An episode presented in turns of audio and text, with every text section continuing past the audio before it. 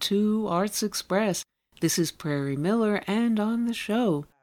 First, we'll hear a little Amiri Baraka fashion this from The Irony of the World, the late iconic poet and activist performing live at the Sanctuary for Independent Media back then. Fashion this from the irony of the world that I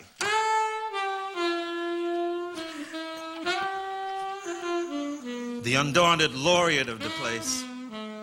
Daunted in some unassured pretense of what they see, they be as if such where they was, was yet to be, and then to say they is and is not, like revelations, wow, humans.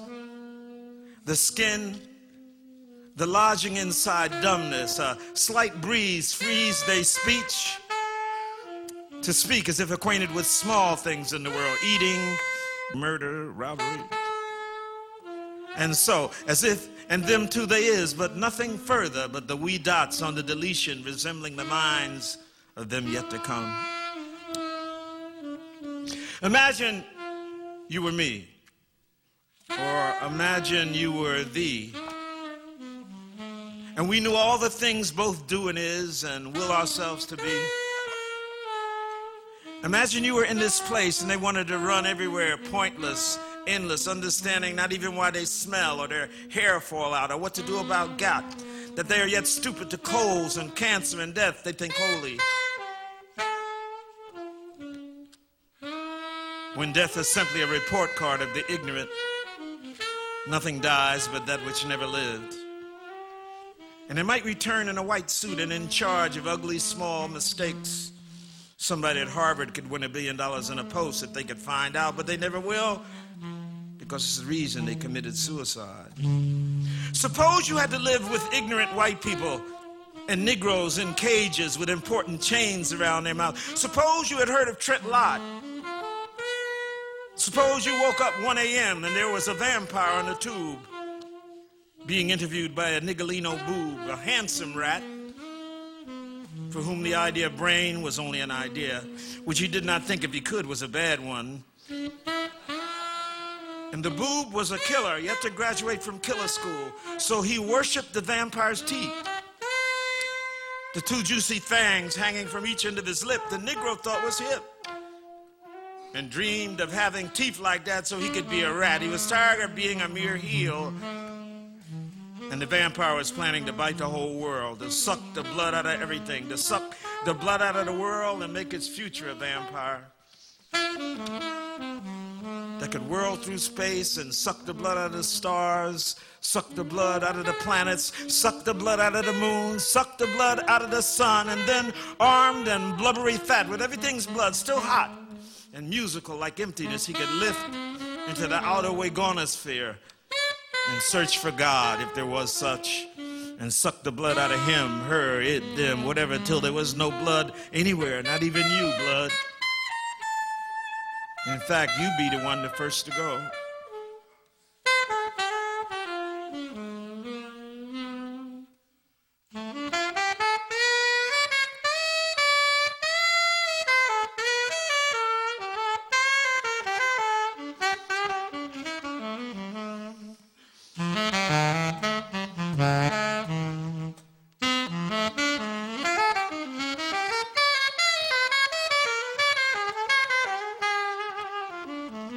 Was a special issue of Jungle Comics where the vampire, the thin nosed kind from the outback, who can suck with his teeth and stir with his nose, whose eyes are missing, and what you see is the bottom of a coal mine filled with 2,000 fathoms of lynch.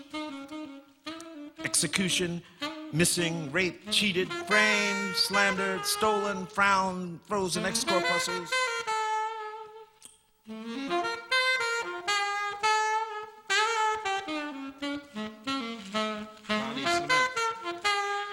Lonnie's Lament. He is called Fangul the asshole and dances to dry lips set on fire by missing junkies he has eaten. He is the devil's newspaper and wears his ass backwards so the colon can wear a uniform. And revelations can be burned, especially chapter 18, verse 12, where it say, Beware of ugly, who is not really ugly, but uglier, much, much, much, much more uglier than that. So spake Nat, amen. I speak with the rage of angels, them that be with marks. I speak with the clarity and inferno of the necessary. Like my man John on Patmos watching Sky Vision and digging it was all commercials. I blow with the deep fear of John on the island looking at the actual devil. I am like him in that I try to count the mammy jammers' heads and horns and find out what will kill him. I speak like him who spoke to Philadelphia and hung out with Jesus before they murdered him.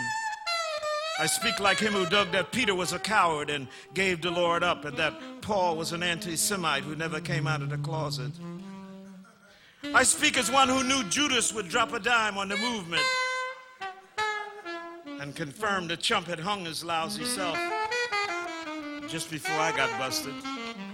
Mm-hmm. I speak as one betrayed by the lies of those who say they are religious but are greed ridden worshippers of Satan who kill anyone who opposes them and calls it a church of defense against evil.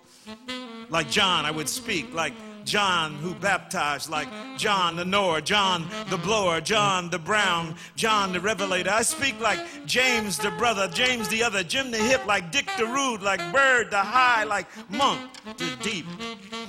I speak from the island of my soul and cast a terrified look into the sky filled with monsters, with witches and devils, with great whores and beasts of things with heads and horns and blood dripping out of their eyes. It's out. It's out. Imagine you were here in this place, staring into the soul of something filthy, trying to keep it from murdering you to keep your eyes from registering, your ears from hearing, your mouth from reporting, and you could feel it breathing on your neck and saw sometimes the shadow of its horny hands reaching out of the blind dark. You could see the shadow of its gun, its lie, its teeth sweating. Imagine you could actually understand its obscene ideas. And they made you enter the mind of Fred Douglass and stare out at the ocean, just as John at the edge of Africa staring at the overhead commercials on the death of the beast. And so the blessing that is in my name and in my words I give to myself and you who are truthful as the actual life of the world. And it is this blessing which will save us, will make us strong as we go on with our work, our work of scientifically determining how to kill the beast. Each night I fill my notebooks with formula and instructions to myself and others what to do and what to study, where to go, who to talk to, and when. I make lists of words and names and events and processes, necessary stages of what we have come to realize is protracted, and what we do, we will do. And what we succeed at is worth the pain. What we fail at is worth the understanding if we can understand what the next step is. We are studying with all our minds and hearts and souls determination to understand how to slay the serpent. This task Nat handed down to whoever did understand that that was what he did, hanging on that tree, slain by the serpent's host. So we have learned that we cannot die except by our own submission to it. And decided we will not die except when we understand what place we go to and so begin to set that where in order and begin to understand where the beast will be hiding there. We are the rider of the black horse. Black horse, black rider. We are the rider of the black horse, black horse, black rider, who conquers with a scale, with justice and measure, in the mighty pentatonic mode of the finite music of infinity, a new joint. And when I returned from this forwarding of my feeling and knowing, the beast sat still and his teeth wiggled with lies. And at once I remembered where before I'd seen him, before his tenure as the counterfeit ghost in the Caucasian crib. Yes, it was the same one. Remember the little devil that Gerald 2X arrested and placed in the pages of Muhammad Speaks? And we saw him where Malcolm had locked him up with the little horns out of his head and the evil eyes and the twin fanged straws for sucking oil and blood. It got clear to me as he rose to leave, and the Negro boob slobbered happiness at being recognized as the newest commode in the Caucasian abode. The vampire turned, and where before the cunning little tail that used to dingle out his hiney struck me at its absence. Oh, I thought. And at that moment, I saw the thing dart like a copperhead's fart out of the Negro's curled lips, ring with the white chalk Caucasian charcoal, Caucasian circle of merit, which identifies wooden Negroes, promoted to the honorary genus of Homo locus subsidiary, literally near man or near the man, who no longer kneel when they are made well paid heels, but now can assume the funky bedbug crouch of the hideously self hating. At the same time, they are given a great facsimile carte blanche weapon of ugliness to use against inwards and any who would violate the sanctity of northern appetite. And so I came to understand that the beast's deadly arrow, shot from out of the first horseman's white bow from the white horse, the weapon which Revelations prophesied to John, was the weapon of his transitory rule was now the tongue of the boob, whom I err at calling him that, or rat, or heel, or dog, or traitor. That that tail become a tongue was the sign that from the vampire's tail was bestowed on the wooden Negro a badge that allowed him to enter Klan meetings and skinhead lynchings and Texas executions and Palestinian ethnic cleansing and report with the slobber of his terrificacious white ringed serpent's beak symbol, font, and punctuation on the tabula rasa of the media sheet, the empty echo of his eviscerated self. And in the soul's place, that beast's tail was hung. And in the soul's place, that beast's tail was hung. The beast's tail was sung. And I stood, and I stood, and I stood, remembering Patmos and the images that sailed across the air when you and I was there. I stood remembering Patmos and the images that sailed across the air when you and I was there. And wondered what next the world of this life held for those who would love goodness. What next the world of this life held for those who would love goodness, for those who would love goodness.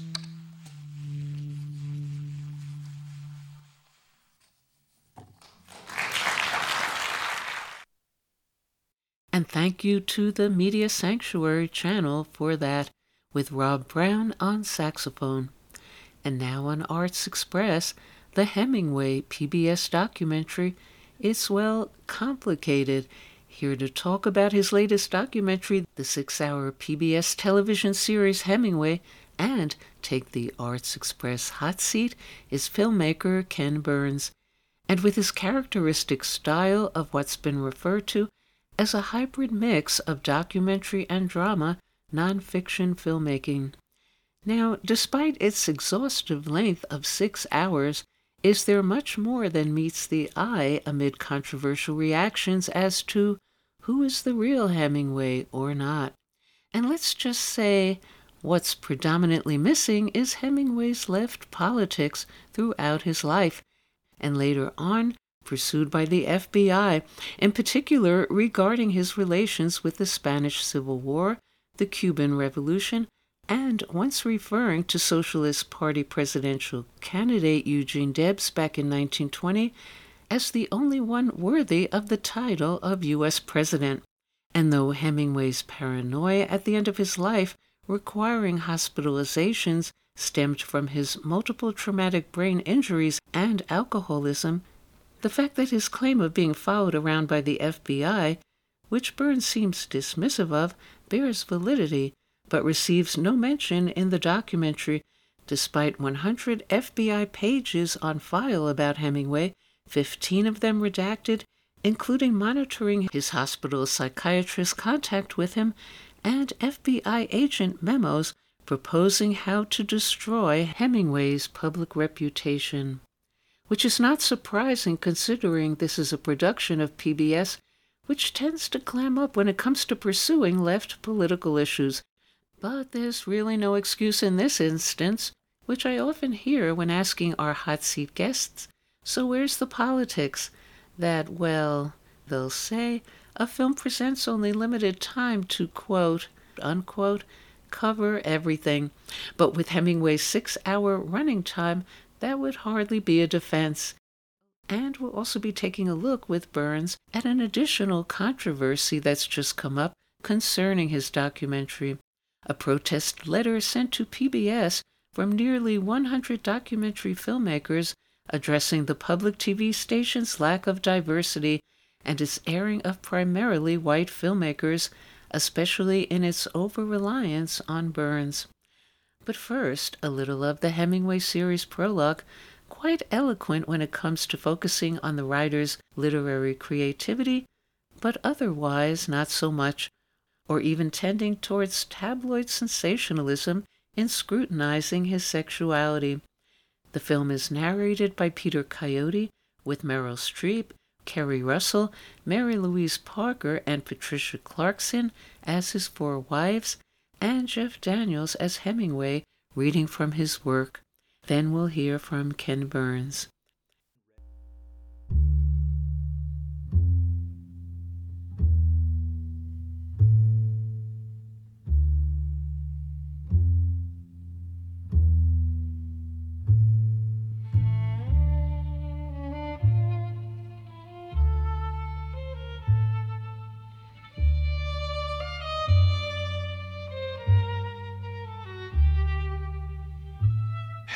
Was a writer who happened to be American.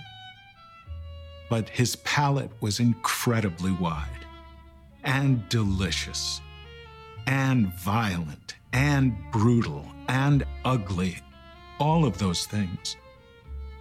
It's something every culture can basically understand. Every culture can understand falling in love with someone, the loss of that person of how great a meal tastes, how extraordinary this journey is.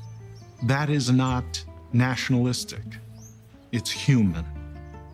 And I think with all of his flaws, with all the difficulties, his personal life, whatever, he seemed to understand human beings.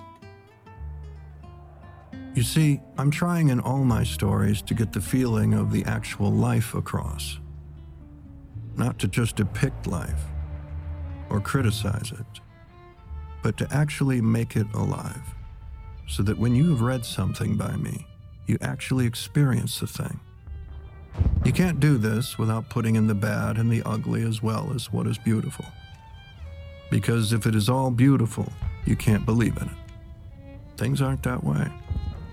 It is only by showing both sides, three dimensions, and if possible, four, that you can write the way I want to.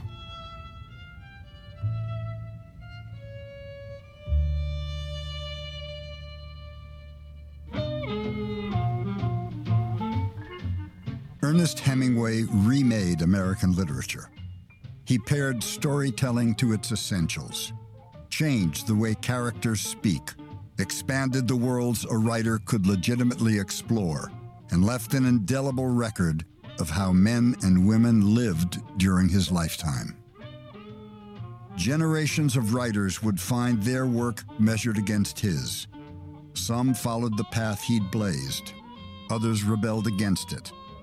None could escape it. He made himself the most celebrated American writer since Mark Twain, read and revered around the world. It's hard to imagine a writer today who hasn't been in some way influenced by him. It's like he changed all the furniture in the room, right? And we all have to sit in it. To some, you know, we can kind of sit on the edge of the armchair on the arm or do this, but, you know, he, he, he changed the furniture in the room. The value of the American declarative sentence, right? The way you build a house brick by brick out of those within a few sentences of reading a Hemingway story, you were not in any confusion as to who had written it. I can't imagine how it's possible that any one writer could have so changed the language. People have been copying him for nearly 100 years, and they haven't succeeded in equaling what he did. If you're a writer, you can't escape Hemingway. He's so damn popular that you can't begin to write till you try and kill his ghost in you or embrace it. And I think I identify that most about Hemingway is that he was always questing. The perfect line had not happened yet. It was always a struggle, trying to get it right, and you never will. For three decades, people who had not read a word he'd written thought they knew him. Wounded veteran and battlefield correspondent, big game hunter, and deep sea fisherman, bullfight aficionado, brawler, and lover, and man about town.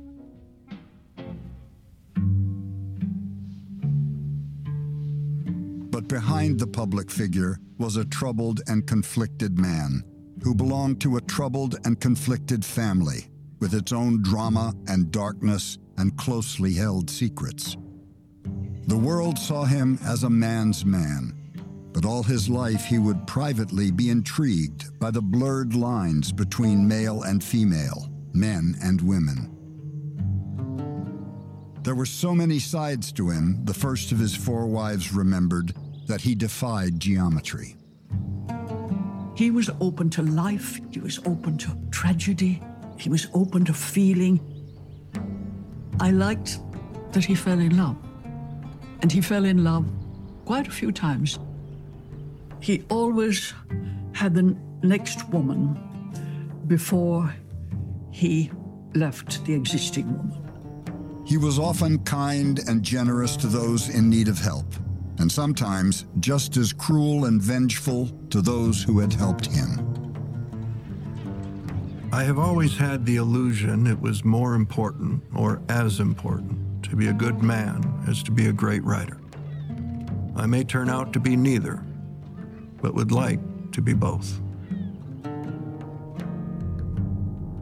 Hemingway's story is a tale older even than the written word of a young man whose ambition and imagination, energy and enormous gifts bring him wealth and fame beyond imagining,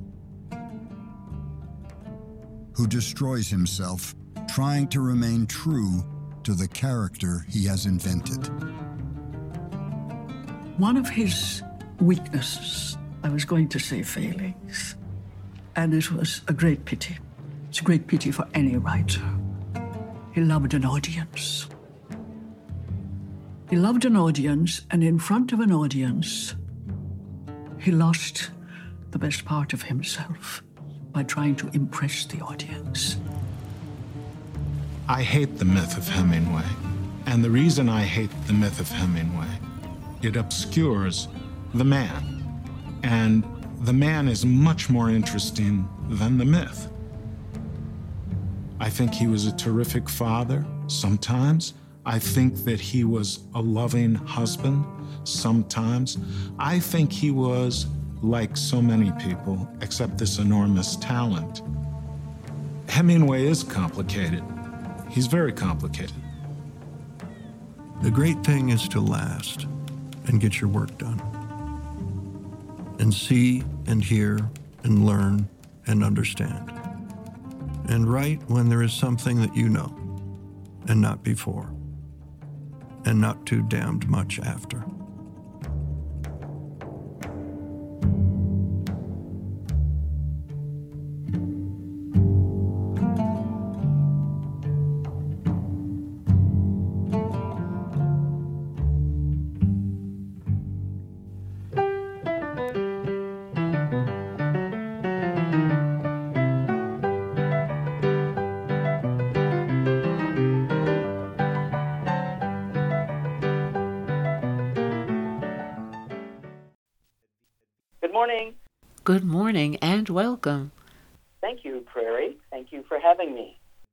Okay. Why did you decide on Hemingway as your current project and your Hemingway, and in particular as the man versus the myth? Well, you know, a current project doesn't exist for us. We decided to do this in, in 2012. We started shooting in 2014. We've got other projects that are always going on in various stages of completion that are symbiotically helpful in, in, in helping us do whatever project. And of course, you want to do the real person. The mythology is what gets in the way with Hemingway. It's a mythology that he helped create, uh, filled with tall tales and outright lies. The outlines of it are true. He was a naturalist. He was a big game hunter. He was a deep sea fisherman. He was a brawler. He was a man about town. But what happened is, it's sort of like when he became king of the fiction racket, as his friend John Dos Passos said, he kind of built a castle, and around that castle, he built a moat of his mythology. Mm. And it kept people out, and it also kept him from getting, I mean, kept, get people from getting into him, but it also kept him from getting out into the world, and he suffered immensely for it. And so this is a way for us using the extraordinary literature. He's arguably the most important American writer of the 20th century. He reinvented the short story and the novel and even nonfiction writing, and it influenced everybody else, even if they're choosing not to be like him. They are, of course, in relationship and in influence by Ernest Hemingway. And yet, you know, he comes off as this kind of toxic masculine figure. Behind it is an empathy, and we learn from letters and from scholarship and all sorts of things, and empathy and a vulnerability and a sensitivity. Lots of evidence of misogynist behavior, and yet a couple of his short stories and parts of his novels are so empathetic that the Irish novelist Edna O'Brien said it, it's like it could have been written by a woman. He was able to achieve this extraordinary androgyny that permitted him to get under the skin of the women characters. And, and in fact, those women characters are suffering the indignities of people like Hemingway, or at least people like the myth of Hemingway. So it's always extraordinarily important to get beyond uh, the, the, you know, the conventional wisdom of it. And we had to check that baggage long, long ago and dive deep into a very complex and contradictory uh, human being. And in connection to the personal side of Hemingway as opposed to the literary legend, his toxic masculinity, sexism, and racism, though politically he supported the Cuban Revolution as, quote, historical necessity, this topic has come up a lot lately with cancel culture of shunning and boycotting exceptional creative figures because of their personal behavior. What are your own thoughts about that as well? And not only about cancel culture personally, but extending to the political as well. And why don't we hear about Hemingway's left politics? How his hounding by the FBI may have contributed to his paranoia, and for instance, the banning in 1941 of his classic For Whom the Bell Tolls, denounced as pro communist, and which was based on his own experiences in that socialist struggle against fascism in Spain. Why are these issues left out? Well, I don't, you know, we are, I don't know anyone who's perfect. And I don't know, I understand that there is a desire to have an absolute black and white kind of understanding of things, but that can't exist. We, we couldn't be friends with anybody. We couldn't even live with ourselves if we didn't tolerate contradiction in some ways. I mean, he wrote, he used the N word in his writing, but he was often just writing how people wrote. Was it excessive? Yes. Did it betray a casual racism? Of course. Uh, Anti Semitism in The Sun Also Rises is inexcusable, and we hold his feet to the fire.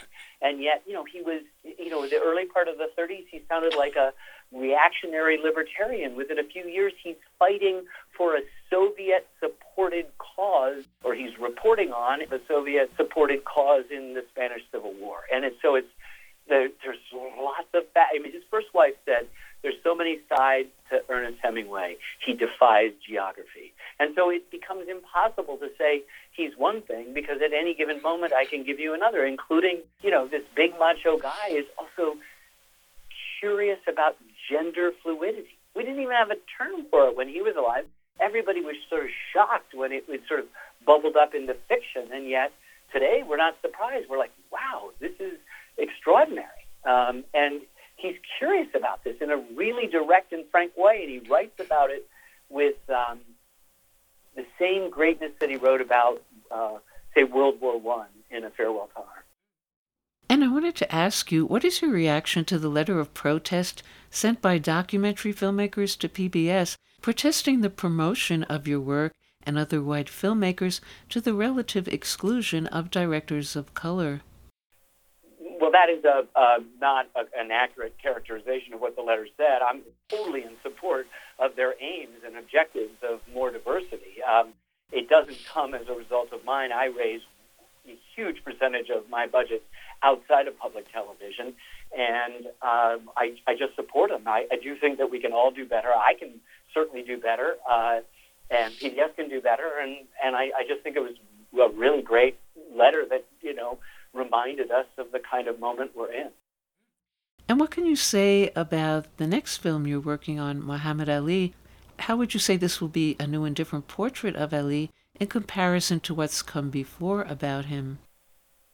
Well, you know, this is a topic um, that there are lots of uh, ancestors. Um, there are lots of other documentaries, just as our, I, I, think, very unique film on World War II had probably a thousand other brethren uh, about it. Uh, this is the whole story, soup to nuts. You know, it's it's the it's the boyhood in Louisville, in Jim Crow Louisville, through death by Parkinson's, and often other documentaries have picked one fight or a couple of years, his battle with the United States over induction into the armed forces. Um, this is a comprehensive four-part, eight-hour thing. We've been working on it for years and years and years and have uncovered unbelievably never before seen footage and photographs and have a compelling sense of people, including family members, uh, remembering him. And uh, we're very excited to share it. It's coming out on PBS and starting on September 19th. And what do you think Hemingway would be up to if he were around today? Well, he, he wouldn't be up to much because he'd be uh, 121 uh, about to turn 122 this July. Uh, but I do think that begs a much more important question. People often ask me, what do I want out of this? And I guess I go, okay, I hope you read. Maybe go back to Hemingway. Maybe read him for the first time. Maybe go to other writers to read, read.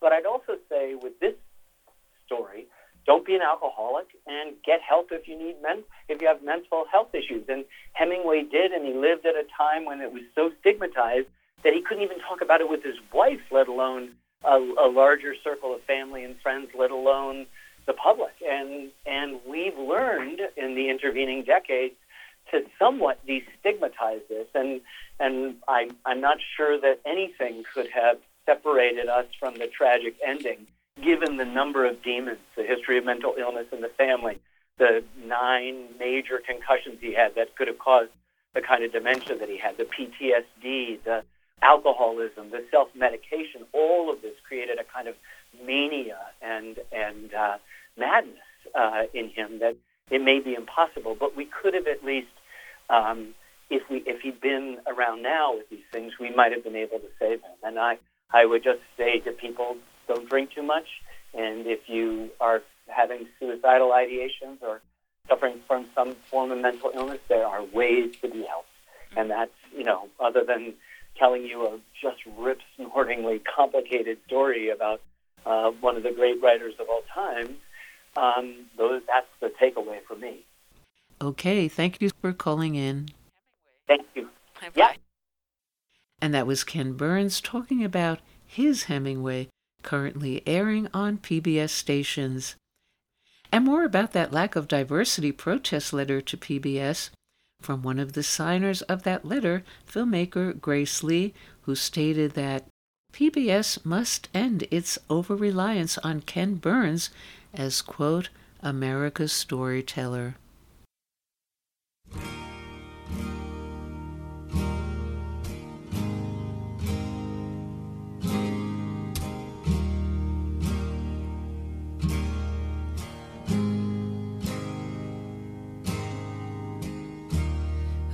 the morning sky.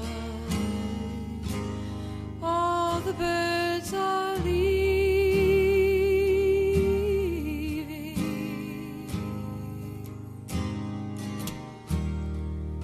Ah, how can they know it's time?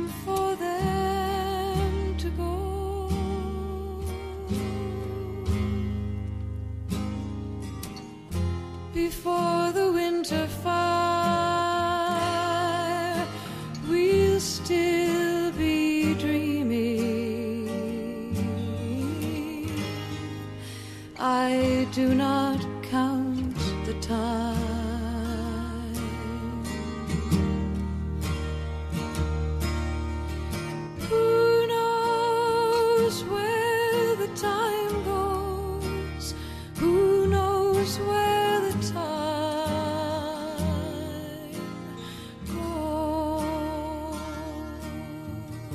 Hi, this is Judy Collins on Arts Express, and today I'm telling you, first of all, have a great day, and be sure to remember Arts Express.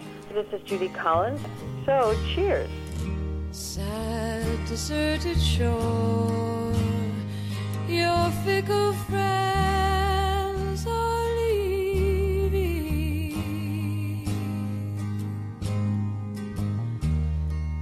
Ah, but then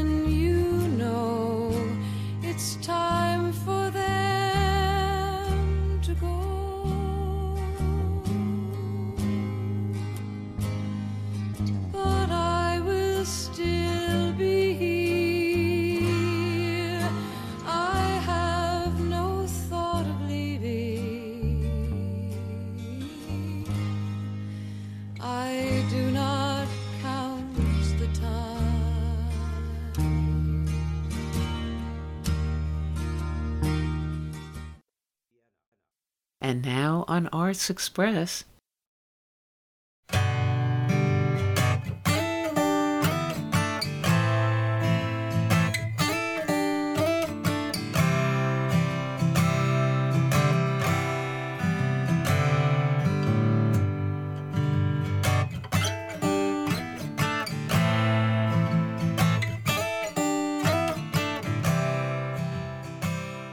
Hi, this is Jack Shalom.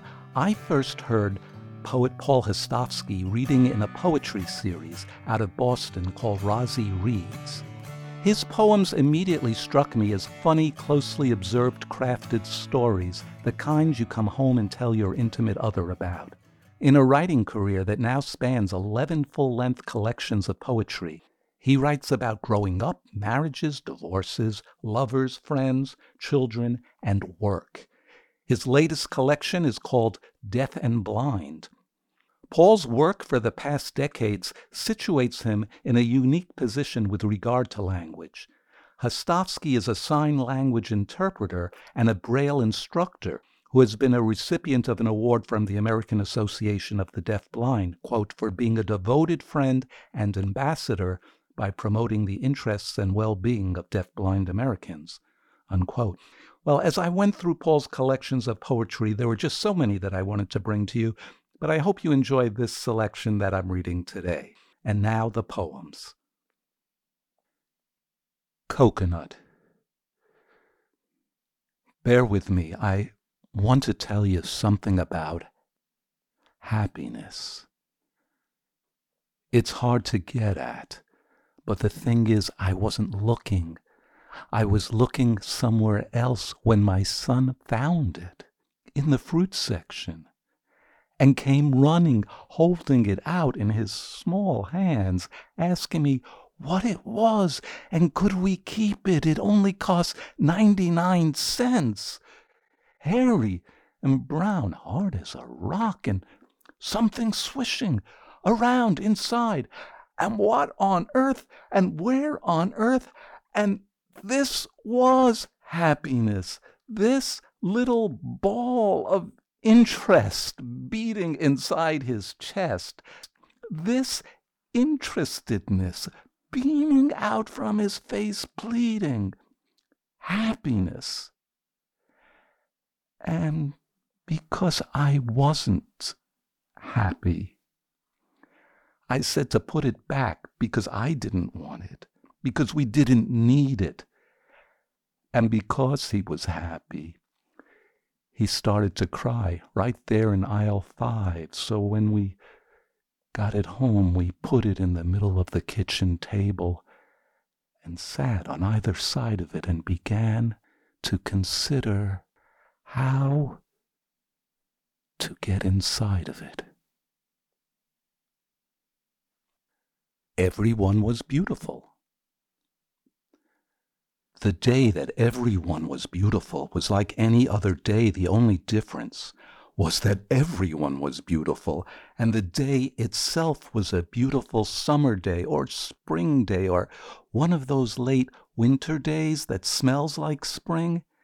And if it was fall, it was early fall when it's all but technically summer, and everyone was simply beautiful, not sexy beautiful, or movie star beautiful, or drop dead gorgeous beautiful, but everyone, but everyone had this patina of slightly bruised longing, this shimmer of, I think I knew you when we were children, this look of I've loved you ever since you were born and probably longer than that. And it all started with the paper boy careening out of the blue dawn on his bicycle, pitching to the left and right with his ballast of fifty today's papers in a vast canvas sack slung over his shoulder, balancing himself and the whole world on the tip of morning,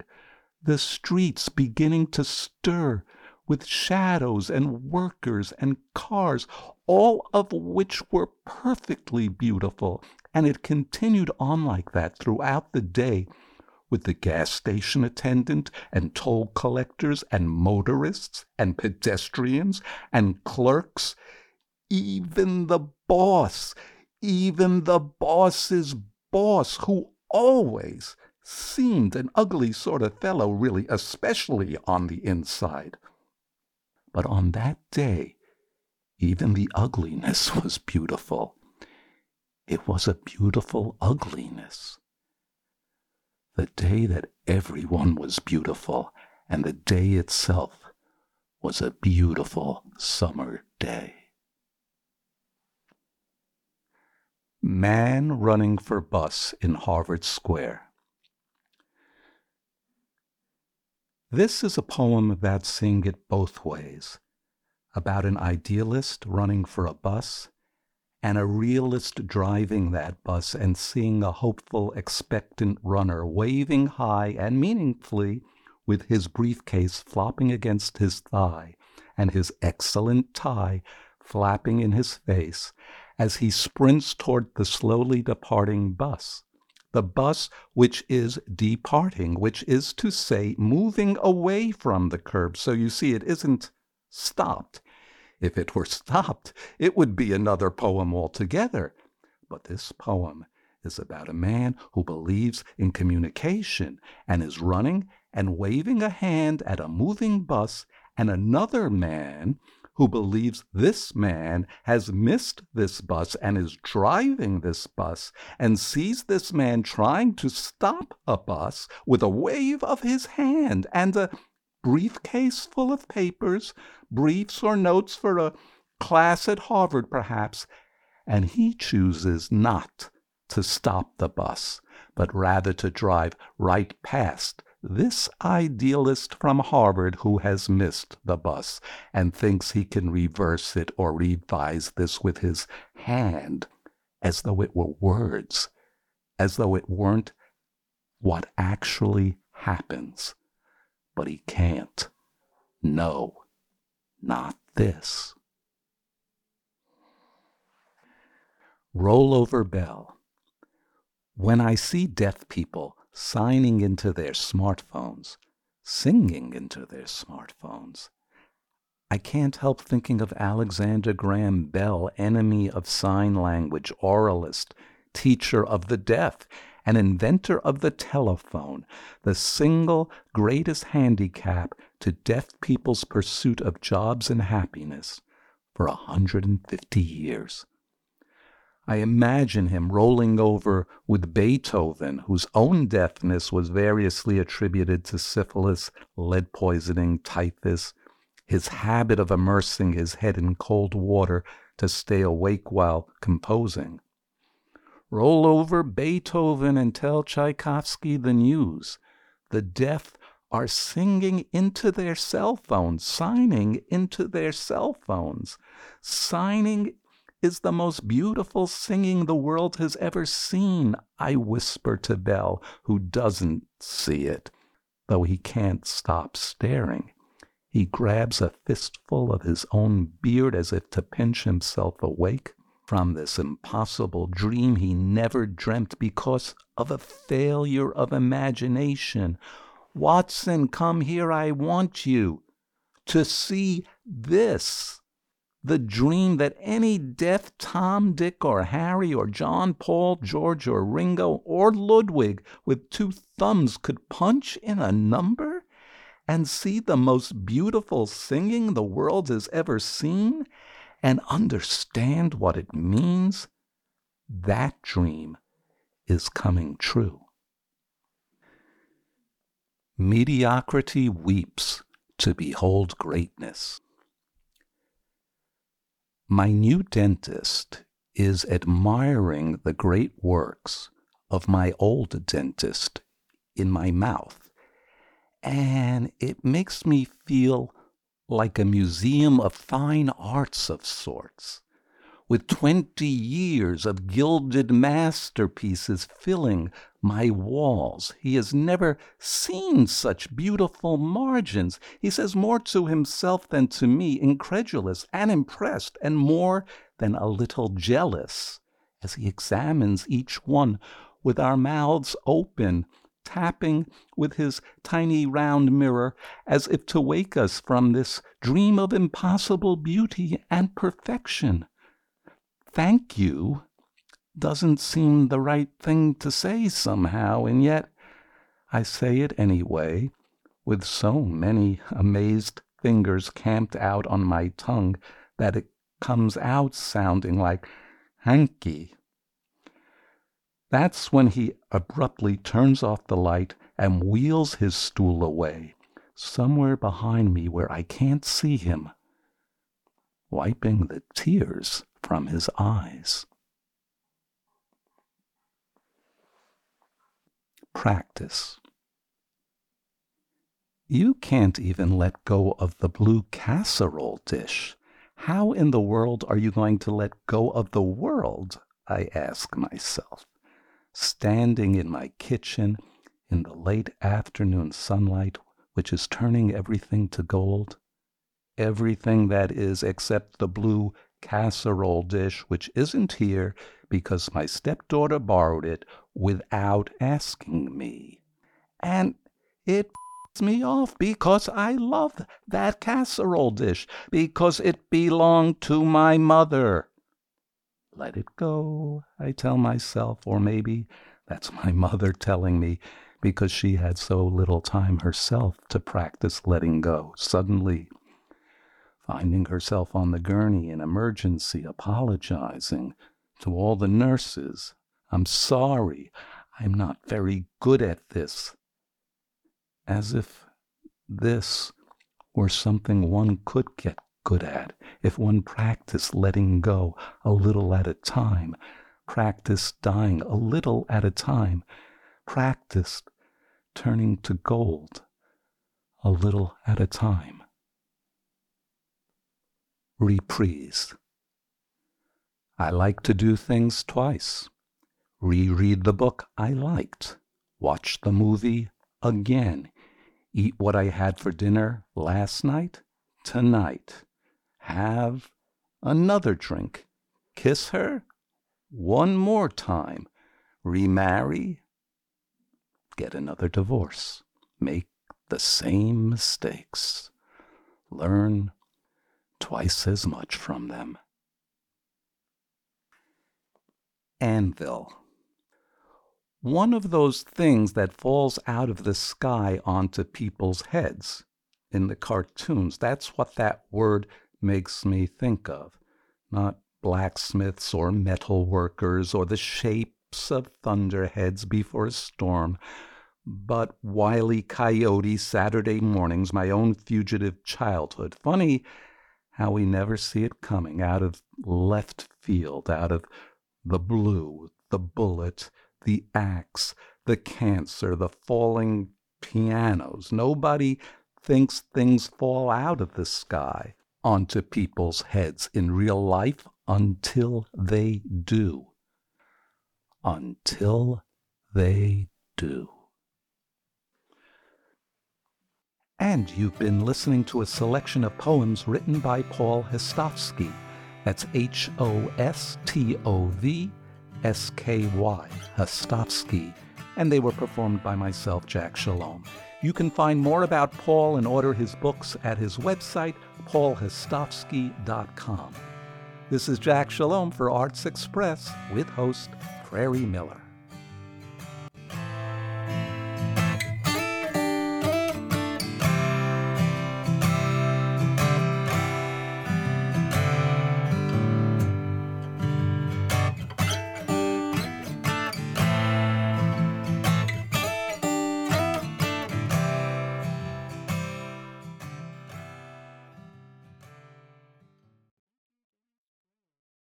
That's all we have time for today on Arts Express Expression in the Arts. And if you'd like to express yourself too, you can write to us at theradiogoddess at gmail.com. Until next time, this is Prairie Miller leaving the station.